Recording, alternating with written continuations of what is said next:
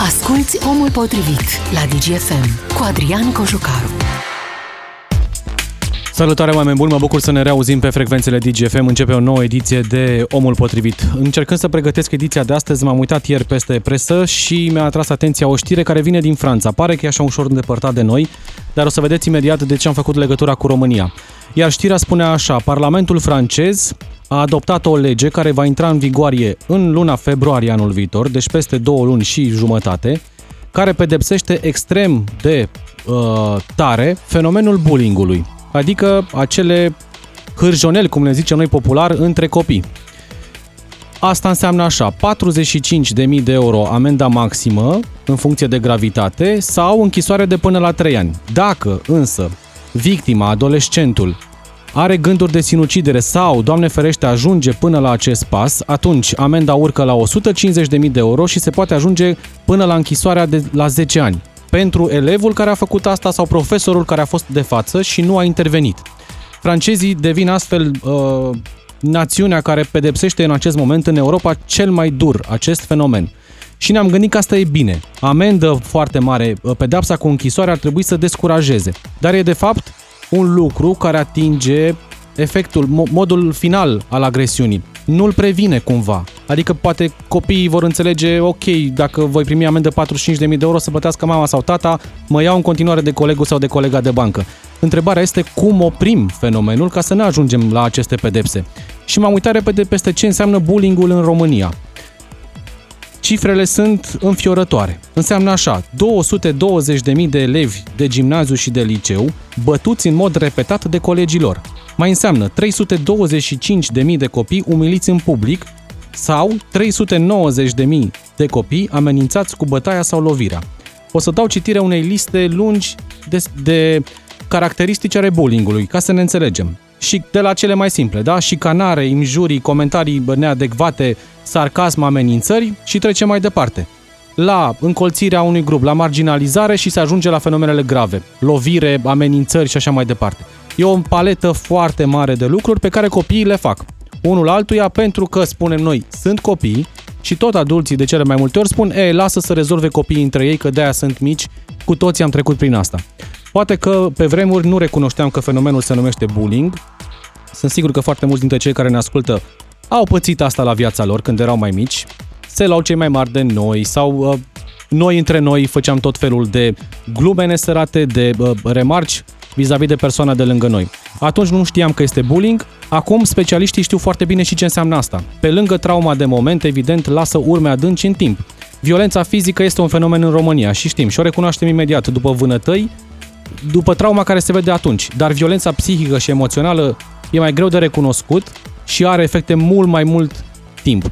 Despre bullying vă propun astăzi o discuție. Alături de voi, părinți, mulți cei care ne ascultați, vreau să vă întreb dacă în încercarea noastră de a opri bullying-ul, trebuie să apelăm la varianta să lăsăm copiii în pace, că se descurcă ei, sau este și o vină a adulților? De foarte multe ori, părinți, copiii se duc la părinți. Mami, tati, uite ce am pățit. Și intervin adulții. Bullying-ul este acea formă de agresiune între copii, dar foarte, foarte important este și rolul adulților aici. Așa că asta e discuția de astăzi, 031 400 2929. Vă aștept în direct să vedem care este soluția cea mai bună pentru a opri acest fenomen. Evident, alături de mine este și un specialist, un om care uh, se ocupă pe latura asta de psihoterapie cu astfel de traume și la adulți și la copii, adulții care poate la rândul lor au fost agresați atunci când erau mici. Alice Popescu Donea, psihoterapeut, mulțumesc tare mult pentru prezența în studio. Mulțumesc și eu pentru invitație. Noi când eram mici am trecut prin niște etape. De la colegii, intrai în clasa 1 și te luau mai tare colegii de clasa 4 sau cei de clasa 8 Mie am recunoscut. Când eram mic în clasa 1, mergeam cu colegii de pe stradă, că atunci fiecare mergea la școala arondată, nu era da, cu vize da, da. de flotant. Ne puneau părinții câte un sandwich la fiecare. Băieții de clasa 8 au văzut ce se întâmplă și ne așteptau între casă și școală, două străzi mai încolo, sandwich-ul la control. Sandwich-ul. Și ne luau sandwich okay. Ne supăram, ne treceam și așa mai departe. Alții pățeau lucruri însă mult mai grave, din ce în ce mai grave. Pe măsură ce vedeau că este un teren propice pentru intimidare, pentru amenințări și pentru o formă de agresiune, creșteau în scara asta de intensitate. Acum noi am scăpat ieftin, dar am avut colegi care au fost agresați la modul fizic sau psihic o perioadă îndelungată și am acum cunoștințe în familie care sunt agresate la nivel de copii okay. între ei. Și ne gândim, de ce? E doar o hârjoneală, cum spunem noi? Cu siguranță nu este doar o hârjoneală. Acum, pentru a defini bullying-ul, așa cum ai spus și tu foarte bine uh, mai devreme, este nevoie să avem anumite caracteristici. În primul rând să fie un comportament deliberat și repetat. Acum, noi când ne gândim la hârjoneală în sens popular, ne putem gândi la un soi de glumă în mare parte. Cu un pic de intenție, așa, cu, un pic. Cu un pic de intenție, însă intenția poate fi diferită, pentru că, uite, în momentul în care vorbim de bullying, așa cum spuneam, intenția este uh, deliberată, este nevoie să fie repetat și avem, în primul rând, o, o dominare de putere. Avem întotdeauna o victimă și vom avea întotdeauna un agresor. În momentul în care noi eram mici, cu siguranță și noi am trecut prin astfel de lucruri și eu am trecut prin astfel Și poate uh, fără de să ne dăm lucruri. seama sau intenționat, am făcut și noi la rândul nostru asta. Cu sigur, adică sunt convinsă uh, că am făcut și noi aceste lucruri, însă vezi, exact, noi nu făceam lucrurile neapărat, cel puțin în cazul uh, meu și al tău, să zic, nu le făceam neapărat uh, Cu intenție. In, cu intenție, însă, um, într-adevăr, cum ai spus și tu, statisticile sunt uh, absolut înfiorătoare, nu doar în România, ci în, în marea majoritate a țărilor, în special în România, pentru că suntem pe locul 3. Da, suntem pe locul 3 în Europa, În Europa, în ceea da, ce privește intensitatea acestui fenomen. Și ne gândim de ce. De ce suntem noi iarăși fruntași? Uh, înainte de toate este și o, o schimbare de percepție uh, care s-a, s-a modificat foarte, foarte mult percepția în ultimii ani. Uh, părinții au devenit uh, extrem de hiperprotectivi în ceea ce privește educarea copiilor, ceea ce nu este în sine un lucru rău, însă este nevoie să găsim un echilibru. Pentru că, vezi, uite, poate în cazul nostru, de pildă, uh, părinții pe noi ne învățau, de exemplu, ce anume să facem în anumite situații, cum să ne comportăm, uh, cum să socializăm, ce anume să spunem. Nu preluau ei rolul nostru. Noi era nevoie să învățăm să relaționăm. Gândește-te că, așa cum ai spus și tu, până în clasa întâi am avut un singur mediu de siguranță, și anume casa. Da. da, cu părinți, aparținători, bunici, mătuși, în mare parte bunici uh, și așa mai departe, după care mergem în clasa întâi, uh, sau, mă rog, înainte de toate la grădiniță, însă lucrurile încep să se schimbe și din punctul de vedere al atașamentului uh, în clasa întâi. De aici este și o diferență foarte, foarte importantă, pentru că încep să fie prieteniile pe locul întâi. Pe noi nu ne mai interesează atât de, ma- de mult uh, relația cu mama și cu tata, să zic, cât ne interesează relația uh, cu colegii, cu ceilalți copii. Să fim văzuți, să fim validați, să fim importanți. Ai văzut, degeaba ne spuneau părinții, a, ce drăguț ești sau ce frumoasă ești, contează să spună colegul sau colega. Și așa mai departe, iar lucrurile încep să se intensifice pe măsură ce înaintăm în vârstă, să zic 5, 6, 7 ani și așa mai departe. Iar uh, în momentele respective, dacă părintele, de exemplu, preia rolul uh, copilului de a se pune în locul lui și de a reacționa în locul lui, copilul nu va învăța să, să relaționeze, nu va învăța să reacționeze în anumite situații. Și aici este un lucru extrem de important la care ar fi bine să ne gândim cu toții, uh, nu neapărat părinții, ci și toți adulții din jur, pentru că și noi avem o responsabilitate extraordinar de mare indiferent din ce rol venim, că suntem părinți, că suntem profesori, că suntem consilieri și așa mai departe. Fiecare are gradul lui de suportabilitate. Cu și siguranță. vorbeam înainte de emisiune de o comparație. Pot să-i spun un, unei persoane care este lângă mine că nu arată bine fizic, uh-huh. să zicem, pot să zic că, e, asta e. Exact. Poți să spui celei din partea cealaltă, nu arăți bine fizic și o să plângă o zi întreagă. Corect, o să fii extrem de afectat. are aceeași măsură, de un, aceeași unitate de măsură, dar are efecte separate. Și atunci ne gândim, ok, care e limita? De unde spunem că de aici încolo este bullying agresiv, uh-huh. dacă poate fi Considerat. separat cumva, așa. Uh, bullying, Ca să nu ajungem la, în varianta în care, ok, ni se pare că orice privire mai uh, ciudată către copilul nostru este o formă de agresiune. Adică să nu fim ultra protectori. Ultra protectiv, cum, Da. da. cum spuneam un pic mai devreme. Acum fiecare are limita uh, proprie apropo de gradul de suportabilitate, așa cum spuneai și tu mai devreme, însă uh, dacă observăm că acest comportament este repetat înainte de toate, uh, agresiunile sunt uh, din ce în ce mai, mai intense, atunci ar fi bine să luăm și noi măsuri. Uh, dincolo, Deci repetitivitatea asta este un repetitivitatea element este, important. Da, un element extrem de important uh, și știi cum e vorba aia, bă, libertatea mea uh, se termină acolo unde începe libertatea ta, este un moto, dacă vrei să-l numim așa, extrem de important în, uh, în această dinamică, pentru că în dinamica asta de victima agresor, victima poate încerca să oprească de exemplu, aceste injurii sau sarcasmul sau ironia și așa mai departe. Însă dacă ea nu se oprește, dacă persoana respectivă continuă să adreseze bă, injurii sau să hârțuiască, atunci devine o problemă. Erau momente în școală, în principal când ești mai mic uh-huh. și nu conștientizezi atât de bine, când un coleg era încolțit de 2-3 din clasă sau mai mari. Da. Dacă încerca să riposteze, mai veneau 2-3.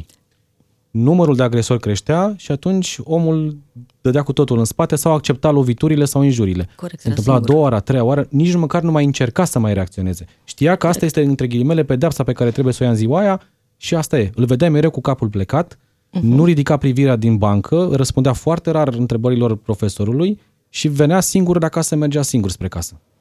Da, i s-a modificat normalitatea.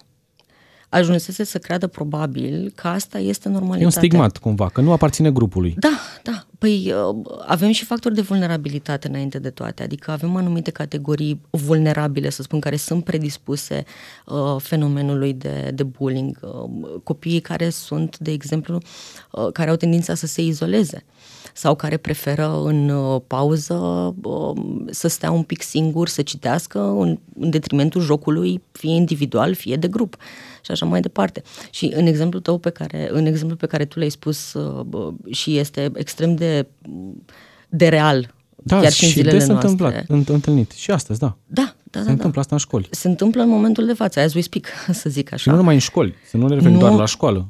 Se referă și în în viața noastră de adulți, de fapt, la locul de muncă, în cercul de prieteni și așa mai departe. Adică e o paletă foarte largă și este un fenomen de, extrem de complex. Adică, uite, dar putem gândi și la, apropo de violență, la violența domestică.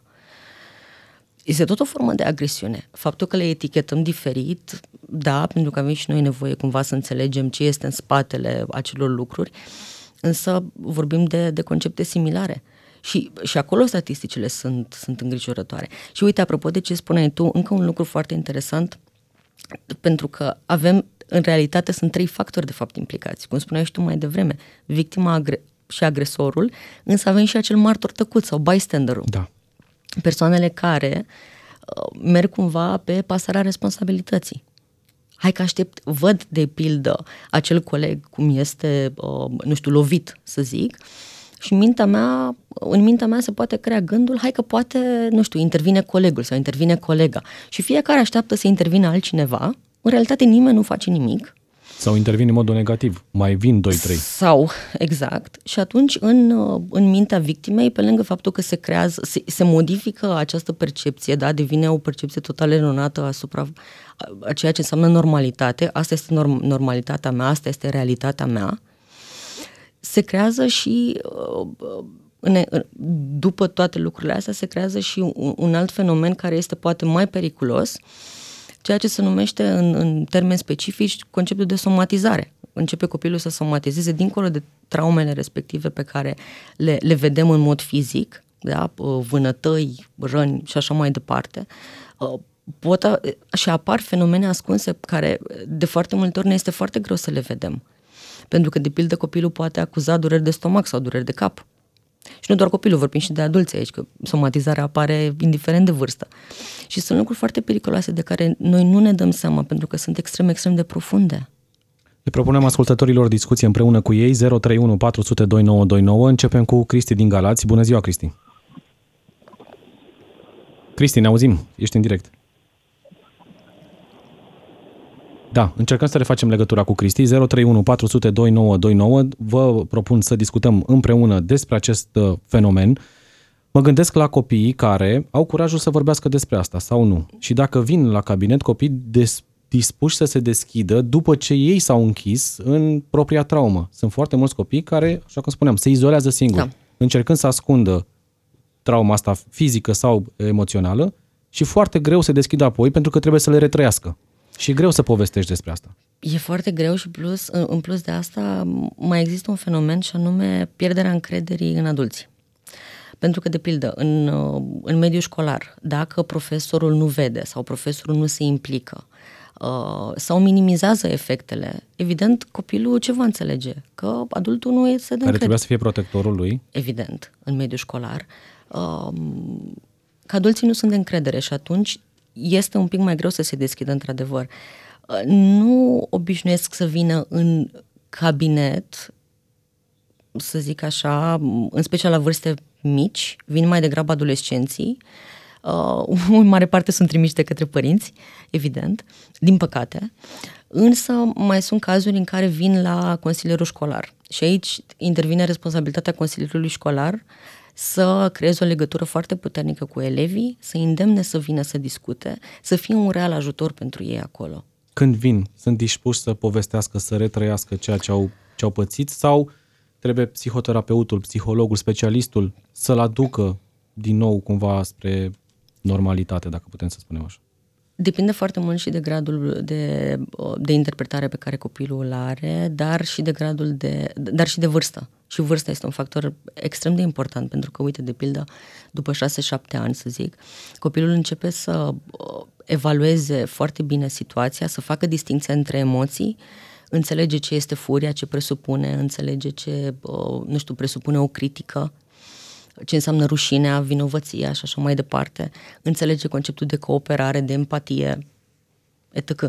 Însă până la vârsta respectivă este destul de dificil.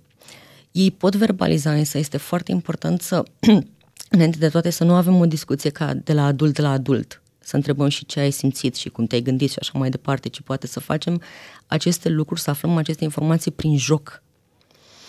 Este foarte important pentru că atunci au tendința să se deschidă mai mult și putem vedea cât de mari sunt, uh, sunt traumele. Cristi din Galați, apoi Manuela din Megidia, 031 400 2929. Cristi, Bună sper că ziua. Bună ziua! Bună ziua! Da, în legătură cu bullying-ul și Da. cu... Ține foarte mult de părinți, presupun. În ce mod, Cristi, ține de părinți? În modul educației, cei șapte ani de casă la copil. Crezi că de acolo pornește de fapt acest fenomen? Exact. Nu Și- cred, sunt sigur. S-a schimbat ceva în modul în care ne educăm copiii? Sau e același fenomen pe care îl vedeam și în anii 90 și în anii 2000, când nu știam că se numește bullying? Foarte, foarte, foarte mult. Dacă te duci copilul bine, nu face bullying, nu face nimic. Uh, Eu am o fetiță de 10 ani Mulțumim. Și- Mulți înainte. la after school și-a ales karate, a făcut karate, dar în schimb nu practică. A venit vreodată să-ți spună că a fost, uh, nu știu, uh, umilită, înjurată, uh, agresată de un alt coleg? Nu, niciodată. Mulțumesc, Cristi. Mulțumesc pentru apel. Manuela din Megidia, bună ziua! Bună ziua! rog. Exact cum a spus și antevorbitorul meu, uh, într-adevăr, ceea ce văd în casă, ce aud în casă, asta și spun. Copilul meu la 3-4 ani a venit acasă și mi-a spus că a fost uh, apel, uh, apelat de copii cu cuvântul handicapat. Nu avea de unde să cunoască decât din casă. Urmează 2006, când încă nu exista cuvântul bullying, Da. uh, termină clasa 8 la o școală specială, datorită Uniunii Europene se desfințează liceele cu liceele speciale pentru copii și sunt integrați, dacă se poate spune așa, în școlile normale. Bineînțeles că nu putea să facă față. Un copil care patru ani de zile a mers la școală specială unde învăța în clasa 8 ceea ce învață alții la 3 patra, n-a făcut față cu brio, a rămas repetent, uh, m-am fost chemată de doamna dirigintă și pusă în poziția ghiocelului să mi se spună că n-a văzut în viața dumnei așa copil să nu poată ține Deci, victima, pasul. cumva, adică victima, mă rog, degetul a fost arătat către, tot către dumneavoastră. copil. Tot exact, către copil. exact. El având 15 ani, terminase clasa 8 v-am spus, uh, clasa 9 a rămas repetent, unde vreau să ajung?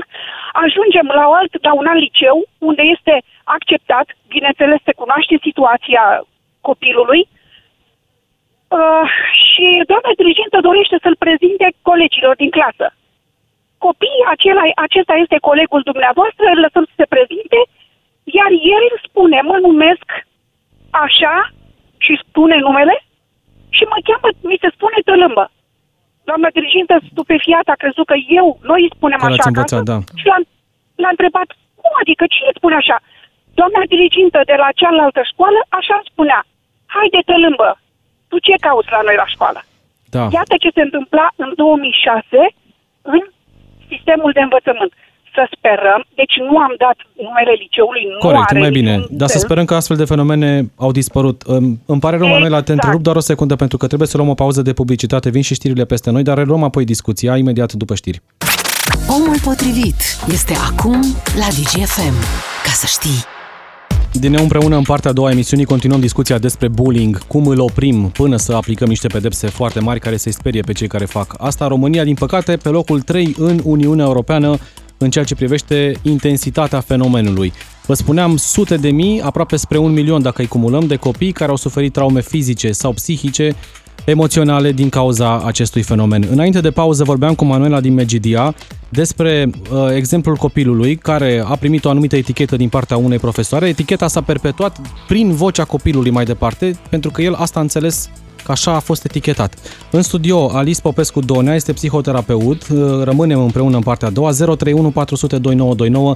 Apelul meu către voi să intrați în direct, poate cu exemple concrete. Manuela din Megidia, reluăm discuția. Mulțumesc mult pentru, pentru răbdare. Vreau doar să întreb cum s-a încheiat povestea până la urmă. A înțeles băiatul că era doar o etichetă pusă greșit, total eronat de o persoană care nu a înțeles ce se întâmplă?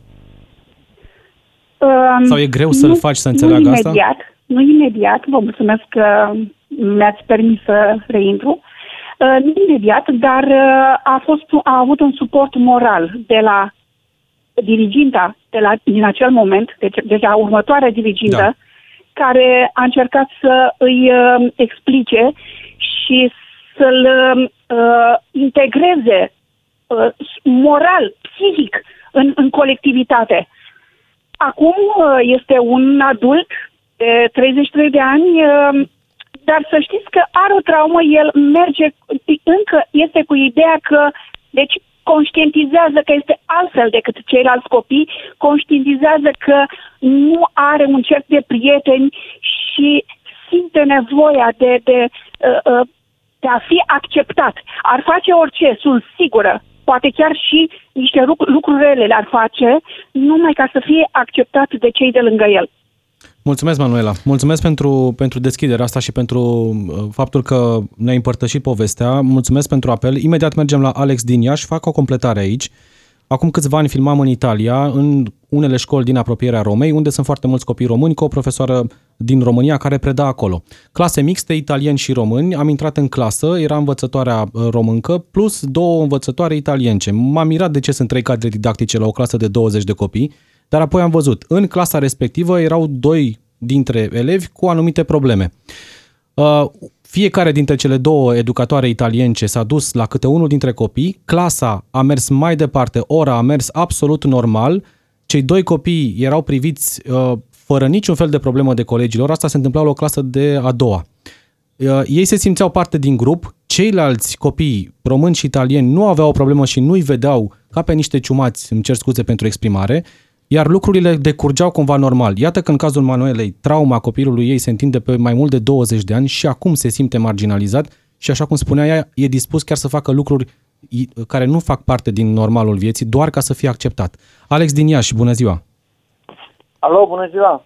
Vă ascultăm. Da, uh, sunt de acord total cu ce au spus uh, ascultătorii noștri din aur, însă zic eu că în mare parte ține și de, de copil. Ține și de copil, de, de profesori, de director chiar și de ce nu de minister. Ar trebui cumva să fie, să, să ne unim, să ne unim cu toții și să, să, să luăm uh, lucrurile negative și să transformăm în lucruri pozitive. Aici spun uh, la bullying, apar fel de fel de înjurături în școli, într-adevăr, uh, fel de fel de agresiuni, da, și ar trebui de acolo să vedem ce, să zic așa, între ghilimele, ce sancțiuni să luăm. Că sunt soluții, sunt soluții și un cadru didactic chiar și mă întâlnesc aproape zilnic cu așa ceva. Încă ceva, cu toții am crescut, ce puțin eu am crescut treaba asta, uh, de la învățământul primar, într-adevăr ce mai aplica, să zic așa, o mică corectură. Cred că și dumneavoastră și ascultătorii noștri au... uh, Am au, experimentat uh, asta, da. Dar cu, cu gândul spre educație, da? Deci nu neapărat să, să zic așa, cu bătaie. Dar cu o mică, să zic așa, nu știu, cu, cu o mică apucătură, da? Te trăgea. Pe când acum copiii au smartphone-uri, da? Te pot filma, nu mai poți să le spui nimic și automat îi prind acea încredere pe care noi, profesorii și ceilalți, chiar și părinții, nu, nu știu cum am putea rezolva treaba asta. Mulțumesc, Alex. Mul- aici apare bullying Mulțumesc pentru apel. Mihai din Cluj, rămâi te loc pe fir, imediat intrăm în direct cu tine. Uh, Alice Popescu Donea, specializată și în ceea ce înseamnă psihologie școlară. Da, psihologia Ai lucrat în copilului. școli, ai văzut ce se întâmplă acolo. Acum vorbea uh, ascultătorul de mai devreme despre implicarea părinților. Eu am auzit de foarte multe ori părinți care spun așa, a venit copilul, fata sau băiatul, nu contează, și a spus, mi-a zis X nu știu ce. În cazul băiatului, știi ce? Și tu ce ai făcut? Ai stat ca mutul, tu nu i-ai spus nimic înapoi? Exact, exact. Fix atitudinea asta, uh, pe care am întâlnit-o și eu. Lasă că îl învăț uh, și eu să se ducă, să întoarcă și uh, să nu întoarcă celălalt obraz, să învețe să facă șoriciutare. Nu perpetuezi de fapt același Ba fenomen? da, se perpetuează de fapt uh, violența, se perpetuează uh, fenomenul de agresivitate. Practic, nu, tu nu-l reîntărești pe copil, tu nu-l înveți reziliența, că vorbeam uh, în pauză apropo de învățarea rezilienței da, la copii. Uh, adică să aibă această capacitate să dezvolte anumite abilități prin care el poate să facă față anumitor evenimente stresante. Uh, pentru că, ap- apropo de toate exemplele de mai devreme, așa cum a spus și Manuela și așa cum ai spus și tu, ai văzut sunt cazuri în care uh, efectele se văd pe un, în, în timp extrem, extrem de îndelungat. Vorbim 20 de ani, mai bine de 20 de ani. Da, da, da. Uh, lucru care ni se întâmplă poate chiar și nouă, fără să ne dăm seama. Adică marea majoritate a lucrurilor pe care, uh, care ne afectează astăzi au proveniența în, în perioada mică de, de copilărie. Uh, Că vorbim de acasă, că vorbim de școală sau de alte uh, contexte, de acolo plecăm. Um, Ce mi s-a părut interesant, uite, un lucru apropo de, bă, să concluzionăm un pic ce ziceau toți ascultătorii, știai că în, în 2019 s-a promulgat și la noi legea asta anti-bullying, uh, în care fiecare unitate de învățământ este cumva obligată, să zic așa, sau are obligativitatea, uh, dacă vrei, să înființeze un proiect de anti-bullying. Lucru Sunt pe foarte curios în câte școli se întâmplă asta. Asta, asta voiam și eu să spun, adică pe foaie lucrurile arată foarte bine. Um, însă este nevoie să le implementăm și noi. Iar în, pentru a implementa într-un mod eficient uh, tot ce înseamnă anti-bullying, este nevoie să participe toți. Da, și copilul, dar în mare parte adulții din jur și toți adulții, profesori, părinți, uh, consilieri, director, cum spunea și domnul de mai devreme, Copiii sunt în burete. Ei pre, Exact, ei- ei absorb preiau și mecanisme, imită. Exact. imită foarte bine ceea ce Imită. fac adulții. Da, ceea ce văd acasă, ceea ce fac adulții. Și uh, mai e un fenomen uh, extrem de periculos în care apare ambivalența. Pentru că, uite, de pildă, dacă profesorul zice, e, asta e, hai să trecem peste, că eu trebuie să-mi termin ora, că îmi trebuie să-mi respect programa, uh, mama pe de altă parte, sau mă rog, părintele, aparținătorul, uh, vede evenimentul ca fiind ceva extrem de nedrept, copilul care, de pildă, are două, trei persoane de autoritate da. în cazul ăsta, da, părinții plus uh, profesorul, va primi mesaje extrem de ambivalente și el nu va ști cum să se poarte și ce să facă va în fi situația confuz. respectivă. Va fi extrem de confuz. Și atunci este foarte important ca toți adulții să se pună de acord asupra a ceea ce este de făcut. Adică nu mama să-i zică, aia, lasă-l mamă, că știi cum e, așa sunt unii oameni. Da. Aia e. Și tatăl să spună, de exemplu, a, du-te și dă și tu una, de exemplu, și profesorul să fie nepăsător. Să zică, lasă, că Exact. A, se întâmplă. trei, Sunt că este trei mult mai mesaje grav. diferite venite Da. către copil.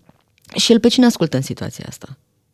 Instinctul, probabil. La un moment dat va merge Da. pe instinct. Și Da. vedem că, din păcate, la noi încă nu se întâmplă. Dar ne uităm la stat, în Statele Unite ce se întâmplă cu E adolescenții de înfiorător. acolo, care merg din ce în ce mai des pe instinct, iar asta se lasă cu zeci de morți. Da, da, din da, păcate, adică e un deja- fenomen extrem de grav acolo. Mihai din Cluj, apoi un ascultător care vrea să rămână anonim, tot din Cluj. Mihai, bună ziua! Bună ziua! Bună ziua! Vă ascultăm. Uh, do- doresc să dau două exemple din uh, copilăria mea când eram în clasa 6 așa, sau 6 ceva de genul. Uh, eram la școală și, de exemplu, noi aveam profesoara de română, era și directora școlii. Așa. Și s-a întâmplat odată că a venit la oră, stresată și cu alte probleme, nu știu de pe, ce, uh, de pe unde, să ne asculte din vers. De pe unul altul. Dar uh, problema era că atunci când era stresată, ne întreba totdeauna pe cei care erau mai mediocri în a învăța sau pe cei mai u- ultimii care eram laudare. Și odată chiar s-a întâmplat să iau, de exemplu, o palmă pentru vers de la doamna profesoară de română directoare. Deci cred că așa ceva, hai să zic, bullying între copii sunt în timpul vieții în care învață, dar de la profesor nu s-ar putea accepta așa ceva. Iar tot așa, tot în acea școală am pățit, cu profesorul de franceză. Ne-a scos uh, odată pe ăștia, tot așa mai mediocri, afară la tablă și încerca să ne prezinte, uitați, măi, voi nu sunteți așa ca și care învață bine, voi sunteți niște proști. Deci asta am ținut o minte toată viața și toată o minte. O rămas în, așa, în mintea mea, nu știu exact ca și... Și te afecta, Mihai, te, te afectează acum în, via- în viața de adult? Adică simți asta nu, acum, că de multe ori în comparație cu alții, alții, poate în subconștient te gândești, băi, poate nu sunt la fel de bun ca ăla. Uh, am fost ambicios de mic. Nu știu, astăzi zic că nu știu în ce, ce, cav mi-a, ce caudă am în viața mea, dar știu că asta o să țin toată viața. Nu-mi dau seama, sincer, de daună. Da. Nu, Mulțumesc, am fost Mihai. de mic și mă duc. Mulțumesc pentru apel. Mergem mai departe, tot la Cluj. Bună ziua! Bună ziua! Vă ascultăm. Este un proverb, ce sameni, aceeași răsare. Uh, Așa a fost și părinților, așa o să fie și copiii. Am avut și o problemă din cauza că nu pleca copilul, nu a fugit de la oră și a rămas singur, a fost marginalizat și trebuie să intervin prin alt profesor ca să se aplice bullying-ul. Pe cum să le, ce să le facem ceva la ăia că e copilul cu tare, e copilul cu tare. Îi vina și a profesorului și a părinților. Deci celebru, hai să chiulim cu toții și rămâne Exact. unul în clasă, ăla sărac o să fie Marginalizat. marginalizat. Da, Da. Mulț- mulțumesc pentru apel, mulțumesc. Avem câteva expresii, o, o să folosesc din respect pentru, Ascultători? pentru ascultători, doar poate una dintre cele mai uzitate, aragaz cu patru ochi. Da. Și ne apucăm și râdem când suntem mici că exact. un coleg are ochelari. Care e trauma pe care o lasă o expresie pe care o considerăm de cel mai multe ori banală? Uh, bă, efecte cu siguranță vor fi și mă gândesc la cele în care ni se modifică imaginea de sine înainte de toate. Voi avea o imagine de sine extrem de distorsionată. Uh, da, în termeni fizici aici, apropo Da. da. de aragaz cu patru ochi. Voi crede despre mine că... Prima oară, agresiunea este față de fizic. Față Pentru de că îl fizic. vezi, până să Exact. cunoști pe colegul de bancă sau colega din uh, rândul 3, te uiți la aspectul fizic. Corect. Și spui, aha, ia uite, Ești aragaz mic, cu ești patru înalt, ochi. ești uh, graz, uh, gras și așa mai departe. Exact. Și atunci nouă ni se, nu că ni se modifică uh, concepția despre sine. Uh, dacă vorbim de media de vârstă 6-12 ani, moment în care nouă ni se sedimentează în intervalul acela de vârstă stima de sine și așa mai departe, vă dați seama cu ce efecte uh, va, va crește copilul respectiv, ce efecte vor avea aceste etichete, aceste cuvinte. Cuvintele întotdeauna, întotdeauna dor. Și cuvintele rămân, vânătăile trec, Doamne frește, sunt ex- extrem de grave, Corect. poate, da, Uh, nu minimizăm absolut nimic, însă cuvintele vor rămâne cu noi, uite cum spunea și domnul de mai devreme, mi-a rămas foarte bine întipărit în minte cuvântul ăsta că eu sunt prost. Și voi ajunge să cred despre mine că sunt prost, că nu sunt suficient de bun, că nu sunt capabil, că sunt urât, că sunt gras, că sunt X, Y, Z. Și, bineînțeles, toate aceste gânduri nouă ne vor da fel și fel de emoții, da? de furie, de frustrare, care mai de care, um, să zic așa, etichetate negativ.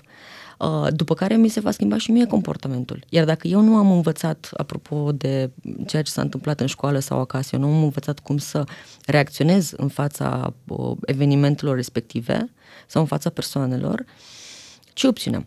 Fie să mă izolez, să mă retrag, fie să devin și la rândul meu agresor. Da. Din păcate se perpetuează, exact cum spunea Da. cineva, trebuie să rupem lanțul ăsta undeva între uh, transmiterea informației și cel care o preia și o perpetuează la rândul lui. Da, trebuie să Ghiță din mergem- București, bună ziua! Alo, Da, vă auzim, sunteți în direct. Bună Vă ziua. rog. mă auziți? Da, da. Da. De ce vreau să intervin și eu în, în această emisiune? Uh, Eu sunt născut ceva mai de mai devreme, ca să zic că nu-s mai bătrân.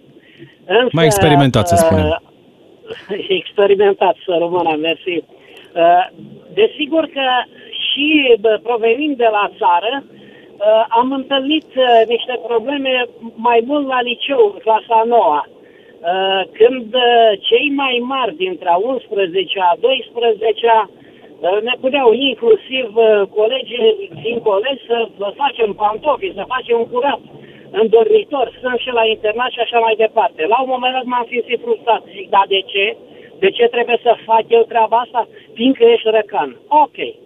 Însă, uh, asta este un aspect care, uh, până la urmă, s-a perpetuat și de generație în generație, fiecare când ajungea mai sus, uh, uh, sigur că și îmi punea și el. Deși, când am fost eu în anul 4, n-am făcut treaba asta, ba din contră am ajutat pe copiii mai Deci mici. ați încercat să rupeți lanțul.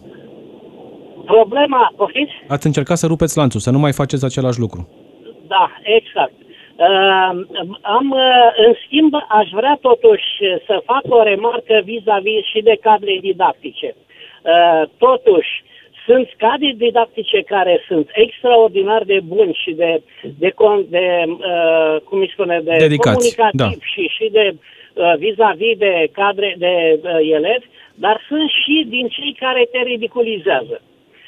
Acum, asta era atunci, când eram eu elev, dar la ora actuală, uh, vreau să vă spun că Dumnezeu să mă ierte, dar uh, uh, poate, poate această democrație este prost înțeleasă la un moment dat în ceea ce privește comportamentul elevilor în școală.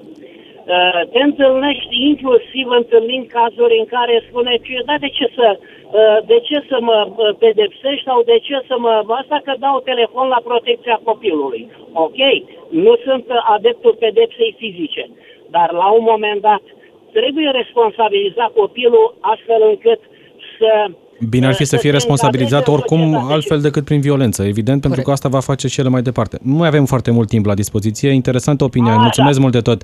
Mulțumesc, Ghiță, pentru, pentru apel. Uh, da, e o agresiune și dinspre o tabără spre cealaltă, dacă vorbim de copii, dar evident este și relația agresiune între și pe adult și verticală, copil, dar și și, pe copil orizontală. adult, corect. Exact. Mai avem 3-4 minute și vreau să vorbim tot despre bullying, dar despre bullyingul digital, care se numește cyberbullying. Cyberbullying, exact. Și pentru că suntem în era digitală și pentru că de aproape 2 ani copiii ăștia stau acasă săracii, a crescut fenomenul de cyberbullying. Da. Aceleași lucruri, poate la un nivel mai ridicat, în online. Da, a crescut, a crescut foarte mult în, uh, în intensitate.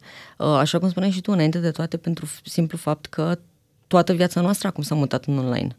Și asta este o, o problemă foarte mare.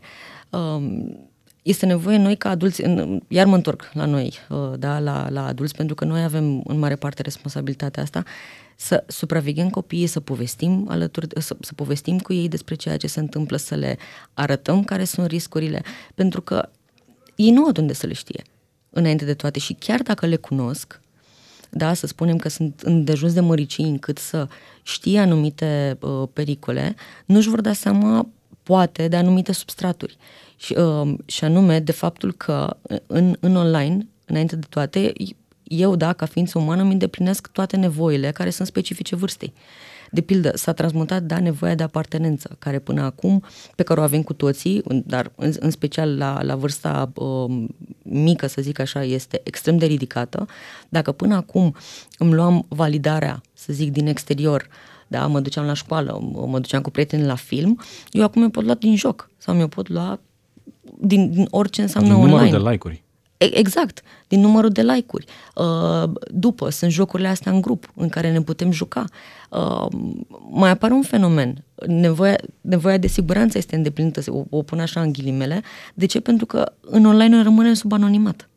Nimeni nu știe cine suntem.